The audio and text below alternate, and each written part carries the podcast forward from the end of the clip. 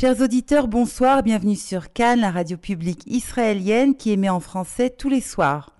J'ai l'honneur de m'entretenir ce soir avec Emmanuel Alperine, journaliste de renom, francophile, acteur à ses heures, euh, présentateur et désormais euh, président d'honneur de l'année croisée France-Israël, on dira commissaire, euh, commissaire général.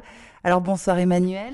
Bonsoir, merci. Alors merci euh, de, de nous recevoir. Avant de parler de cette année croisée, j'aimerais en fait qu'on vous découvre un petit peu mieux, qu'on on dessine avec vous euh, vo- votre portrait, votre, votre carrière. Euh, Il y a une chose extraordinaire dès le début, je trouve. Vous êtes né en 1943 en Ouzbékistan et vous êtes un parfait francophone. Alors comment c'est possible? Euh, Mes, mes parents sont arrivés avec moi en France euh, un peu après la guerre, en 46, euh, donc j'avais 3 ans. Et j'ai fait toute ma scolarité en France, aussi bien euh, l'école primaire que le lycée. Et je suis venu en Israël après le bac. Donc, euh, Donc l'Ouzbékistan, c'est anecdotique en fin de compte. oui, enfin, c'est pas, c'est pas quelque chose d'important, mais c'est que ça, me donne un petit côté euh, exotique, oui, oui. D'accord. Mais pourquoi avaient-ils choisi de venir en France, euh, vos parents? D'abord parce que la France est le plus beau pays du monde, enfin c'est ce qu'on devrait normalement répondre, mais c'est parce qu'ils étaient polonais, mes parents. Ils sont retournés en Pologne après, après la guerre, ils, étaient- ils se sont sauvés en Union soviétique, ils ont été sauvés par le fait qu'ils se sont trouvés en Union soviétique plutôt qu'en Pologne. Sont donc retournés en Pologne, il n'y avait plus rien, tout était détruit, la famille n'existait plus. Et euh, par conséquent, ils, sont, ils ont émigré vers euh, ce qui leur semblait un, endroit où serait, ferait bon vivre. euh, et ils se sont installés à Paris. Mais ils étaient sionistes, donc ils voulaient finalement arriver en Israël. Ce n'était pas particulièrement facile dans ces années-là.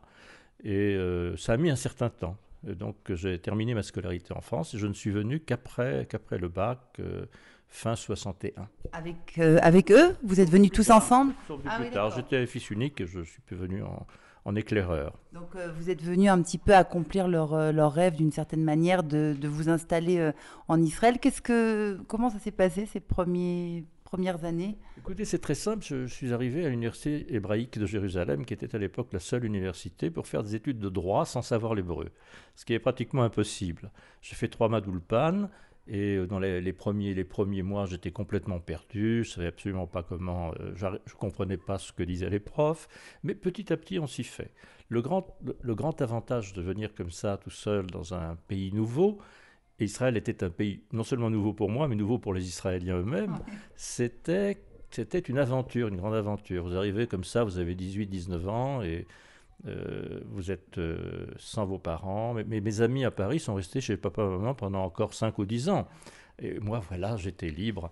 J'étais libre, j'étais adulte. Et quelque chose qui était particulier à Israël dans ces années-là, il était évident qu'il fallait travailler qu'il fallait trouver un travail pour euh, payer ses études. Pour, enfin, ça n'existait pas de, d'être simplement étudiant à la charge de ses parents. Donc très vite, j'ai commencé à travailler. Une des premières choses que j'ai faites, c'est que j'ai trouvé ce travail à la radio. Ou plutôt, ça s'est fait par hasard. Je devais être avocat normalement, puisque mon père était avocat, donc normal que je fasse des études de droit. Ça ne me passionnait pas, mais euh, c'était très bon pour mon hébreu, parce que évidemment les cours étaient en hébreu, les livres étaient en hébreu, et c'est comme ça que je m'y suis mis assez, assez vite. Et un jour, dans un café de Jérusalem, j'ai rencontré quelqu'un qui travaillait à la radio en français. Il m'a entendu parler français, on a engagé la conversation.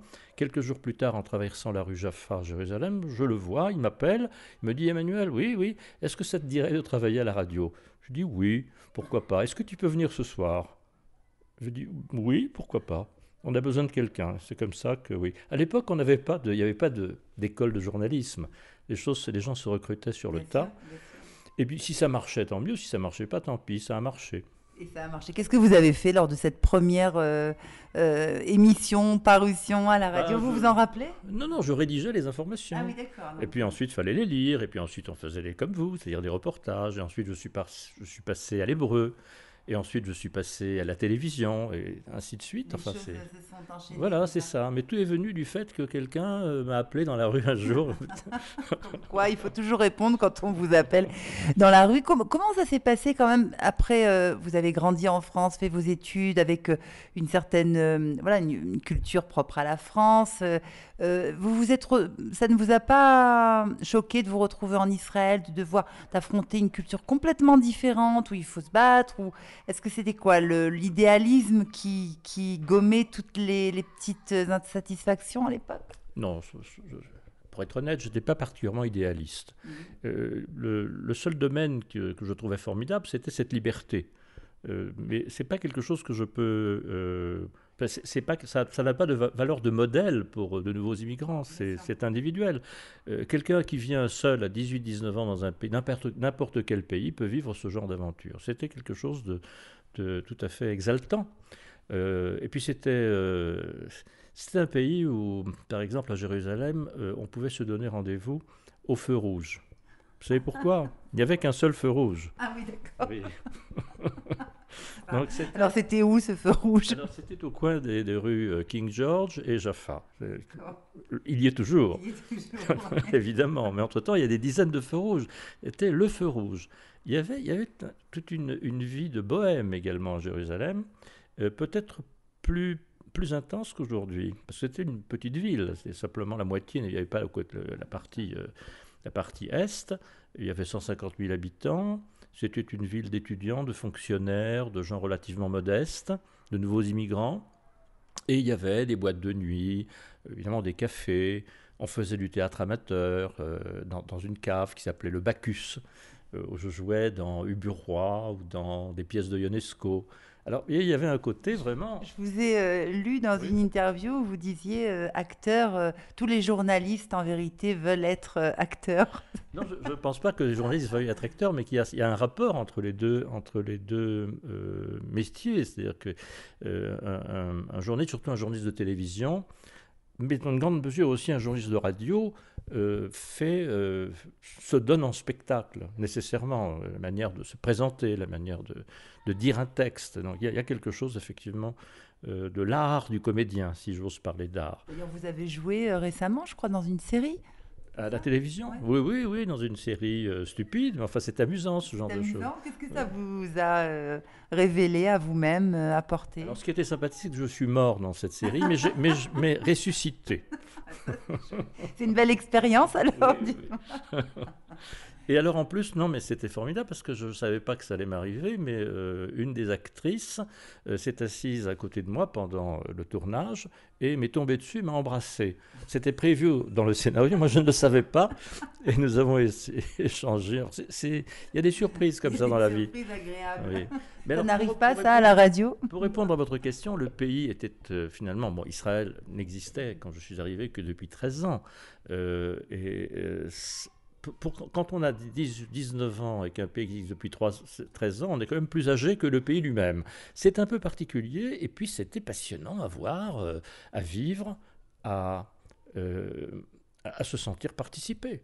C'est plus la même chose aujourd'hui. Enfin, je pense que c'est plus la même chose. Donc, encore une fois, je ne peux pas m'ériger en modèle de quoi que ce soit.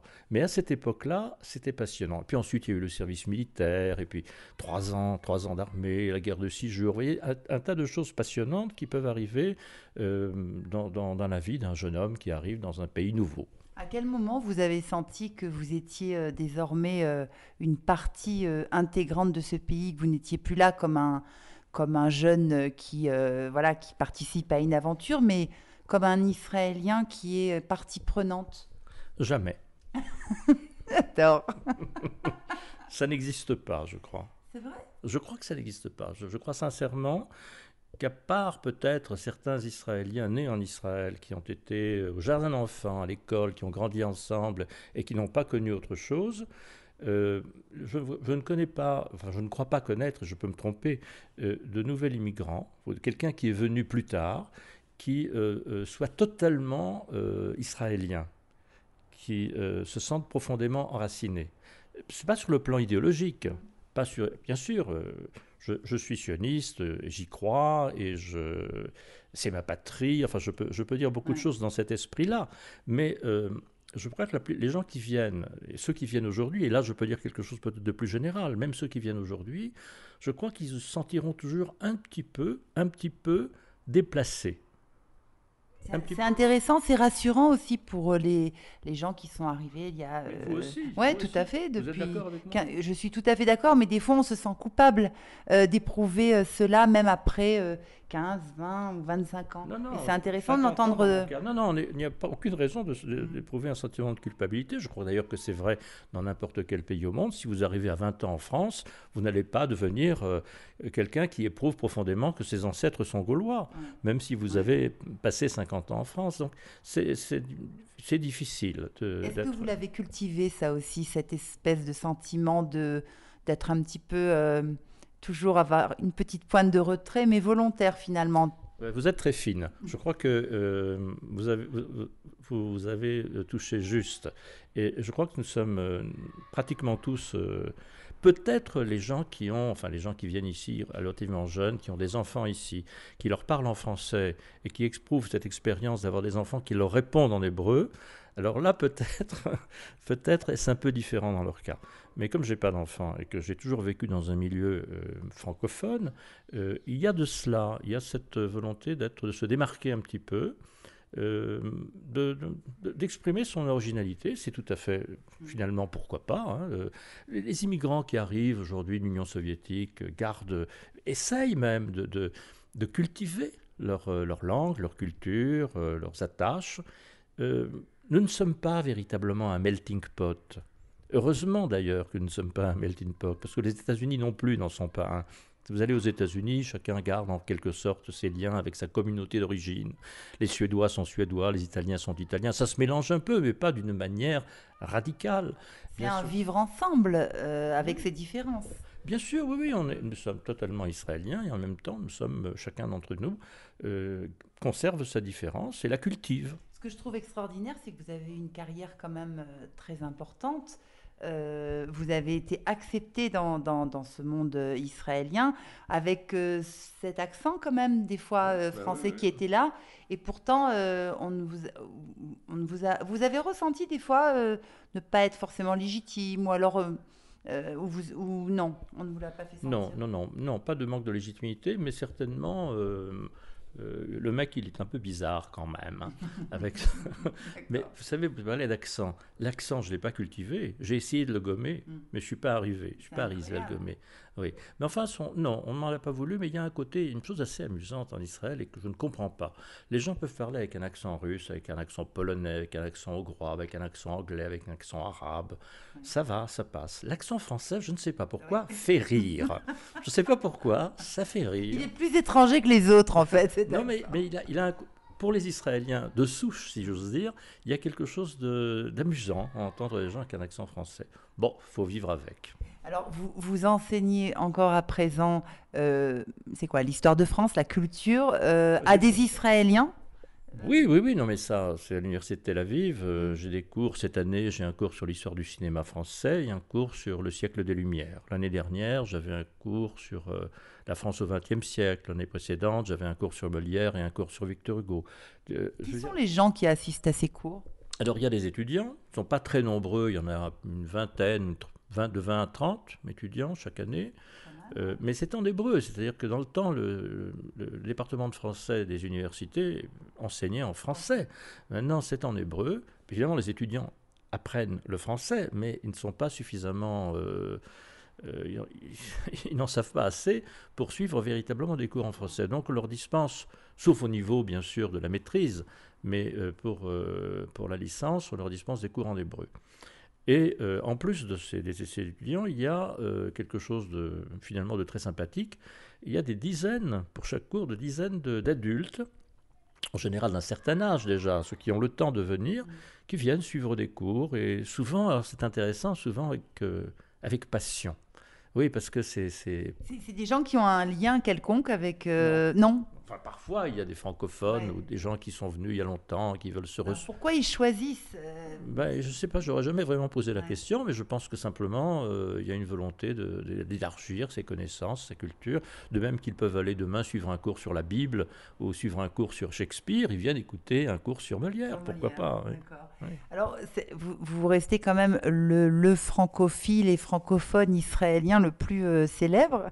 C'est- je ne sais pas, en tous les cas, vous avez été choisi pour être euh, le commissaire de cette année euh, croisée France-Israël. Euh, ça vous fait quoi?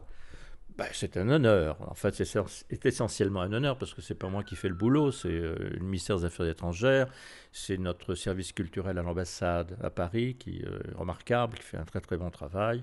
Et il y a un, un programme assez, assez varié de présence israélienne accrue en France. il y a toujours une présence israélienne, toujours des, des, spectacles, des artistes israéliens qui se produisent ou qui font des expositions en France. Mais là, il y aura euh, plus que d'habitude, euh, beaucoup plus que d'habitude, de juin à novembre 2018. Et en parallèle, c'est pour ça que ça s'appelle une année croisée, en parallèle, il y aura une plus grande présence culturelle française euh, en Israël. Est-ce que euh, ça fait euh, donc. Et, puis ça interviendra pour le 70e anniversaire de l'État d'Israël, ce qui n'est pas rien. Euh, est-ce qu'il faut y voir, vous qui avez quand même une analyse, là c'est aux journalistes que je, je m'adresse, est-ce qu'il faut y voir une volonté politique bien sûr dissimulée sous la culture, la science, etc. Mais est-ce qu'il faut y voir une dimension politique? De, de, la part de quoi? D'Israël ou des Français? C'est une initiative française. Commune, on va dire. Non, c'est une initiative française. Ah, c'est M. Hollande qui, en visite en Israël, l'a proposé à M. Netanyahou. Mmh puisque la France le fait chaque année avec un autre pays. En ce moment, par exemple, c'est l'année de Colombie. Mm. L'année dernière, c'était, euh, je crois, la Corée du Sud. Donc la France fait cela chaque année. En mm. fait, c'est une... La France se, se considère comme euh, investie d'une mission universaliste, mm. heureusement d'ailleurs. Et euh, donc chaque fois avec un autre pays. Et Monsieur quand même qu'avec les relations, les relations franco-israéliennes ont des fois était émaillé de certaines difficultés sur le plan euh, diplomatique, sur le plan euh, avec des désaccords peut-être. Euh. Il y a des désaccords profonds entre la France et Israël, mais c'est ça, c'est sur le plan culturel, il n'y a aucune raison, il n'y a pas de boycottage. Ni, mm. Donc non, les relations sont très confiantes. D'ailleurs, je peux vous dire que nous, avons des discussions tous les quelques mois, les commissions se réunissent pour, pour étudier les projets, pour les financer, évidemment. Tout ça, il s'agit de financer. Euh, et, il y a une ambiance euh, tout à fait amicale avec l'équipe française. Je, même, j'ai utilisé euh, récemment le terme d'intimité, carrément des relations intimes. je veux dire, on, est copains, quoi. Ça se, ça se sent et c'est très agréable. C'est quelque chose de nouveau qui intervient dans ce. là, c'est à un petit échelon. Vous avez des réunions avec des gens bien précis qui, qui réfléchissent sur cette année croisée. Mais est-ce que ça, on pourrait imaginer que ça augure euh, que ça rayonne un petit peu plus large sur les relations entre les, les Français, les Israéliens, entre la France et Israël C'est toujours le vœu des Israéliens. Mm. Euh, je suppose que c'est aussi le vœu des Français. Il ne faut pas qu'il y ait euh, une nation ou, un, individu qui ne voudrait pas être, avoir des relations amicales avec le monde entier. Ça, va de soi. Mais là, il s'agit, vous savez bien que dans les relations internationales, c'est l'intérêt qui prime. Comme disait un ancien ambassadeur de France en Israël, les États sont des monstres froids pas les, individus, mais les États. Les États ont des intérêts et ce sont des choses qu'il faut accepter. Israël a eu du mal à l'accepter lorsque la France nous a tourné le dos, parce que euh, nous n'étions peut-être pas assez adultes pour le comprendre. Un État, c'est comme ça. Hein. La France avait des intérêts dans le monde arabe. Euh, pendant un certain temps, à cause de la guerre d'Algérie, il y avait une convergence d'intérêts entre Israël euh, et la France. Et puis ensuite, eh bien, la donne avait changé, les relations ont changé. Israël a pris cela, c'était dans les années 60, fin des années 60, avec De Gaulle. Israël a pris cela comme une sorte de, de trahison, c'était terrible. Mais je pense que c'était une réaction euh, exagérée qui venait d'un manque de maturité politique. C'est comme ça dans les relations avec les, avec les, pays. Ça, peut, ça, peut, ça pourrait même malheureusement intervenir demain avec les États-Unis. Il faut en être conscient. D'accord. Donc euh, peut-être un petit peu plus de maturité aussi pour euh, aborder une nouvelle manière de, de voilà d'interagir avec les, les, autres pays. j'ai noté tout à l'heure, je, je, tapais comme ça sur Internet, année croisée, et, et je tapais votre nom. Et figurez-vous qu'ont été euh, accolés, euh, voilà, c'est de votre nom et l'année croisée sur un site euh, anti-israélien, clairement affiché, hein, et qui disait voilà. Regardez l'expansion sioniste jusqu'à la France, enfin, vraiment un truc horrible aux mains du Mossad quasiment. Bon, bien sûr, c'est une, une horrible caricature, mais mais quand même, je me dis, est-ce que ça va. Euh, j'espère que ça va pas euh, euh, voilà, pousser ses tentacules, ce genre de, de, de, de choses sur des sites plus, plus respectables. Si ça peut. si ça peut attrister les anti-israéliens, tant mieux. D'accord. Un petit mot quand même sur votre parenté avec Menachem Begin. Oui, Vous bah, êtes le, neveu. Le neveu. Quel homme, quel homme était-il? Vous l'avez bien connu? Bah oui, en général, on connaît son oncle. oui. ça dépend des fois. Mais il faut dire que non, nous ne vivions pas au même endroit, puisque je vivais en France et qu'il était en Israël. Il venait quand même de temps en temps à Paris, mais je ne savais pas l'hébreu, il ne savait pas le français. Alors nous avions quand même euh, un moyen de communier. Et c'était notre, euh, notre amour du cinéma. Lorsque mon oncle venait à Paris, il m'amenait au cinéma. Et avec lui, euh, comme il, enfin quand même, c'était, euh, pouvait pas aller voir des films en français, il allait voir des films en exclusivité sur les Champs-Élysées. Grâce à lui, je suis allé les premières fois, quand j'étais gosse, voir des films américains sous-titrés dans les salles des Champs-Élysées. C'est étonnant cet amour du cinéma et pour les films américains, alors qu'on sait qu'il était, c'était quelqu'un de très austère, de très simple, de très euh, euh, humble. Et le cinéma américain le faisait rêver. Bah, euh, le cinéma, c'est- euh, le cinéma américain, c'est un art populaire, c'est Ouais, pas, un- c'est ouais. pas un art. euh, oui, je crois que Non, mais finalement. c'est les paillettes, c'est la grandiloquence. non, non, je- ça- ça- Non, non, c'est pas qu'il était quoi que ce soit, il était contre le cinéma français. Simplement, il- en France, il ne pouvait pas voir un film en français, donc il fallait voir des films dans Ah une langue qu'il connaît. Et ça lui plaisait? Il prenait du plaisir à Ah, mais certainement, nous avons, je me souviens qu'on avait vu ensemble le fameux Guerre et paix avec Audrey Byrne. Qu'est-ce qu'on a vu encore? Les Chevaliers de la Table Ronde, euh, euh, The African Queen avec euh, Humphrey Bogart et Catherine Hepburn. Oui, enfin, il était très cinéphile. Il allait au cinéma à Tel Aviv tous les samedis soirs. Quand vous êtes venu en Israël, euh, vous avez continué. qu'est-ce qui, qu'est-ce qui était marquant d'un point de vue, euh, voilà, de son, de sa personnalité? Est-ce qu'il vous a laissé comme ça un- un- une petite leçon de vie à, ou alors c'était un tonton euh, C'était un oncle très sympathique, très gentil. euh, euh, il m'a, je ne sais pas s'il l'a fait pour moi ou s'il l'a fait dans une certaine mesure pour lui, mais lorsque Mitterrand est venu en Israël en 80 82, oui, 82, il m'a demandé d'assurer la traduction. J'étais interprète dans le, ministère. Oui, oui, et puis je, enfin, c'était assez amusant. euh, j'ai j'ai découvert quelque chose de très intéressant, c'est que euh, ces gens, quand ils se rencontrent, les gens importants, quand ils se rencontrent, euh, ne disent rien de très intéressant. ils disent à peu près ce que vous lisez dans le journal. Non, mais c'est curieux, hein, on se dit peut-être qu'il y a des secrets. Pas du tout, non, non. Ils répètent chacun les mêmes, les mêmes slogans. hein. Et puis ensuite, il y a quelque chose d'autre qui m'a frappé. J'ai écrit pour mon oncle en français un petit discours pour, euh, euh, pour euh, le dîner, le dîner officiel à la Knesset le soir. Et il a appris par cœur en français, donc il l'a dit en français. Et ensuite, Mitterrand lui a confié pendant le repas.